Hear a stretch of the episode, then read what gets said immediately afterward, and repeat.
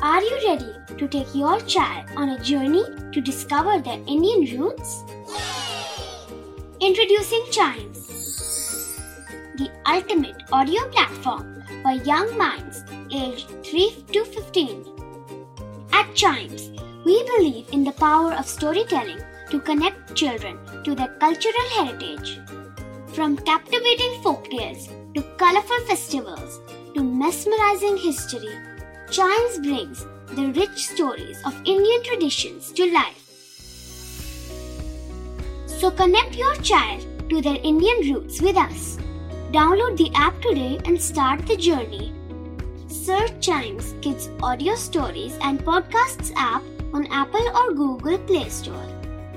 Chimes, audio that inspires.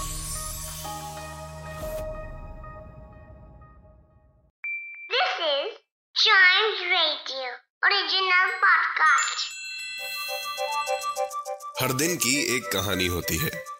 कुछ ऐसी बातें जो उस दिन को बना देती हैं हिस्ट्री का हिस्सा। तो आइए सुनते हैं कुछ बातें जो हुई थी in this days history!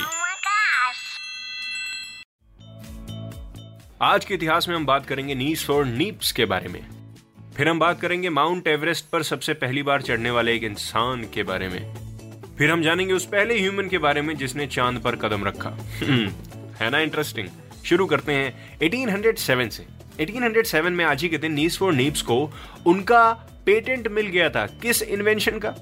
पायरियोलो for the world first internal combustion engine और ये सक्सेसफुल तब माना गया जब फ्रांस की एक रिवर शायोन में चलने वाली एक बोर्ड पे इस इंजन को फिट करा गया।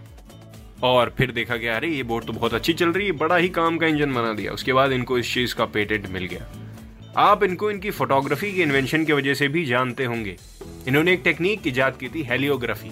ये एक टेक्निक, ऐसी टेक्निक थी जो कि world's oldest surviving product of photographic process में गिनी जाती है।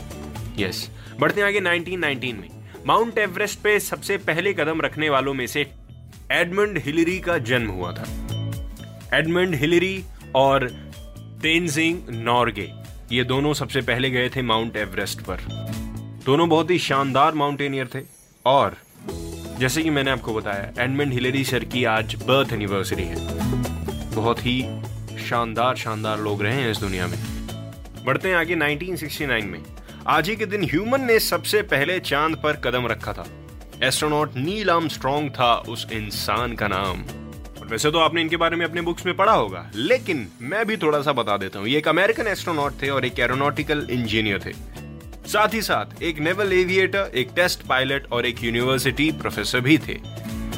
First man to walk on the moon amazing इसी के साथ खत्म होता है दिस डेज़ हिस्ट्री का ये वाला एपिसोड मिलते हैं इसके अगले एपिसोड में, लेकिन अगला एपिसोड मिस ना हो जाए इस वजह से। इस पॉडकास्ट को लाइक या सब्सक्राइब ज़रूर कर लें। Till then keep chiming